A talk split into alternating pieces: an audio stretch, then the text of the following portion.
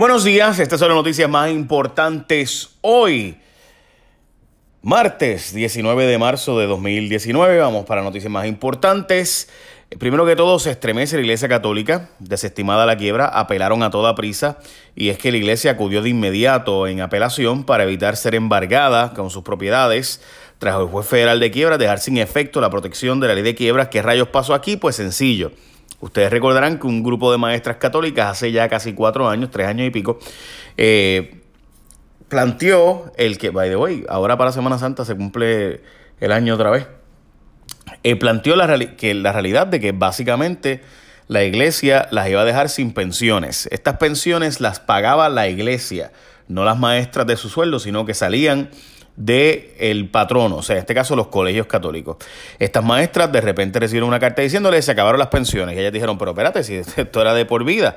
La cosa es que la iglesia no pudo justificar el asunto ante ellas y fueron a los tribunales para exigir el pago de las pensiones, y la iglesia perdió el caso de los tribunales de Puerto Rico, incluyendo el Tribunal Supremo, donde le dicen tienes que pagar, mientras decidimos el caso tienes que pagar.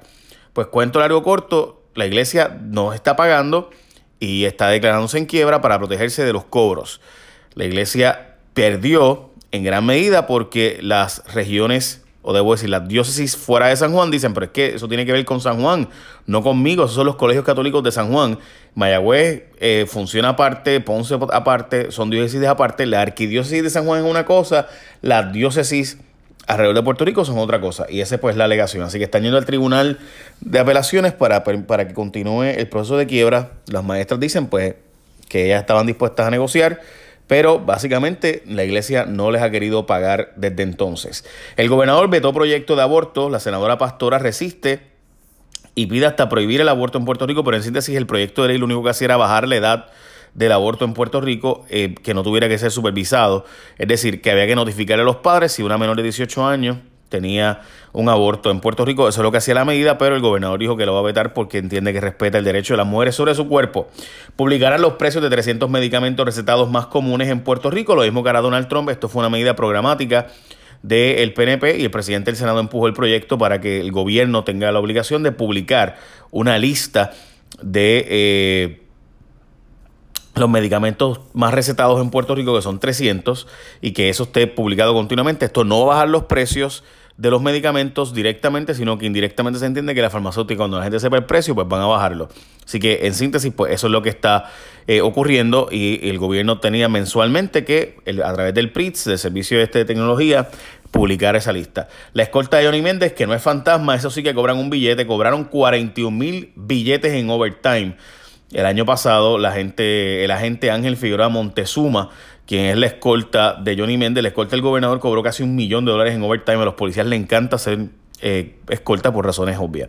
Educación fustigó el taller para la virginidad. La secretaria condenó la movida religiosa. Voy a explicar esto brevemente porque esto generó una controversia enorme y lo estuve discutiendo y creó controversia hasta lo que yo dije. Mi punto es que no es ilegal. Yo no veo ilegal ni inconstitucional que te lleven a una iglesia como un centro de convenciones. O sea, que por ejemplo en la región de Ponce, esto fue lo que pasó, gente, llevaron unos estudiantes a una iglesia y le dieron un taller sobre sexualidad. No hay ningún problema, eso no es ilegal de por sí, de su fase, ¿no? De su faz. El problema es si la actividad se hizo de forma religiosa, es decir, llevarte a un centro de convenciones que pertenezca a la iglesia Centro Cristiano de Restauración, por ejemplo, o la iglesia adventista o católica, eso no es del todo ilegal de su faz, siempre y cuando se use como un centro de convenciones. El problema es que allí se cantaron coritos, se cantó música cristiana, se hicieron oraciones, etc. Todo lo que eso tiene que... Entonces, ahí está el problema. Pero no es ilegal de por sí yo darle una charla a los estudiantes de abstinencia sexual o de abstención sexual o de la virginidad. El problema es en la forma en la que se hace eso, el tipo de contenido religioso. Eso es lo que pudiera ser ilegal. Los estudiantes alegan que los llevaron a cantar coritos cristianos con valor eminentemente religioso, que firmaron un pacto de abstinencia sexual, etcétera. Esto se llama, esta actividad del verdadero amor espera, esto lleva muchos años pasando, pero una cosa es que te lleven a ti a un colegio privado que tienen, ¿verdad? Tus padres te pusieron allí y demás. Los defensores de la actividad dicen que los padres sabían de la actividad, que se les había dicho y que los padres firmaron un permiso para ella. Bueno, la Cámara permite continuar las terapias de conversión, o sea, te sacan el gay y te convierten en heterosexual. Dicen que esas terapias están, no hay ningún problema en Puerto Rico con ellas, que no hay un issue. Y representantes de la Asociación de Psiquiatría y de Americana de Psicología se reunieron con el caucus de la Cámara para informarles que las terapias de conversión no alteran la orientación sexual, pero sí afectan emocionalmente a los sujetos. Aún así, la Cámara dijo que no iban a aprobar la medida que las prohíbe en Puerto Rico. Jaresko defiende a la Junta, pidió al gobernador cumplir con el plan fiscal y bajar los gastos. Jaresko se reunió ayer con congresistas que estaban visitando Puerto Rico y defendió la ley promesa y las acciones de la Junta, diciendo que sus acciones son humanitarias, porque son para el bien a largo plazo del país. En específico mencionó el tema de retiros, que si no fuera por la Junta, pues no, los retirados, los viejitos pensionados ya no estuvieran cobrando nada. Grijalba, que es el presidente de la Comisión de Recursos Naturales de la Cámara, o sea, la gente que tiene a cargo el tema de Puerto Rico, dice que va a hacer cambios a la ley para hacerla menos opresiva, que tenga más igualdad, pero la verdad es que no tiene break porque en el Senado Federal no hay break para hacerle enmiendas a promesa ahora mismo. Recuerden que en la Cámara están los demócratas, pero en el Senado están los republicanos y el presidente republicano también. Los alcaldes sacan las excusas a pasear. 14 alcaldes ni presentaron los datos, gente. Escúchense esto, y esto es algo que todos los años hay que publicar, los estados financieros auditados de los alcaldes. 14 alcaldes no presentaron los estados financieros, o sea, simplemente no presentaron ni los datos. No abre a Puerto Rico en sus páginas de internet, no están publicados, punto. Tuvieron un año de prórroga, estamos hablando, y ayer cometí el error de decir que era el año de María. Estos datos son hasta julio del 2017, o sea, antes del huracán María. Se supone que estuvieran publicados y no los publicaron. En fin, la cosa es que hubo un año de break y aún así no los publicaron. Y de hecho, entre los 14 alcaldes que no publicaron están los presidentes de la Asociación y Federación de Alcaldes. O sea, en una empresa privada, un Fortune 500, en una empresa, si un banco, por ejemplo, no presenta sus estados, queda fulminantemente votado. O sea, tú no puedes, o sea, punto. En Puerto Rico los hacemos presidentes. O sea, los hacemos presidentes de la Asociación y Federación de Alcaldes, el alcalde de San Lorenzo, que es presidente de la Asociación de Alcaldes Populares, y el presidente de la Federación de Alcaldes del PNP, Carlos Molina de Arecibo. Ninguno de los dos presentó ni los datos de su estado financiero, lo cual conllevaría la empresa privada un despido fulminante en Puerto Rico, conlleva el que te nombran líder de todo el mundo. La UFC va a abrir un Performance Institute en Puerto Rico. El presidente de la UFC, Dana White, firmó un contrato ayer para mantenerse dirigiendo la organización durante los próximos 7 años y mencionó que piensan expandir el deporte de la UFC a Puerto Rico. Estamos hablando de Mixed Martial Arts y básicamente estos peleadores que están en este octágono y es súper agresivo. Pero en fin, en una entrevista dijo que va a abrir un Performance Institute en Puerto Rico. Esto está en una página, en un video YouTube. Está el link ahí por si lo quieres ver.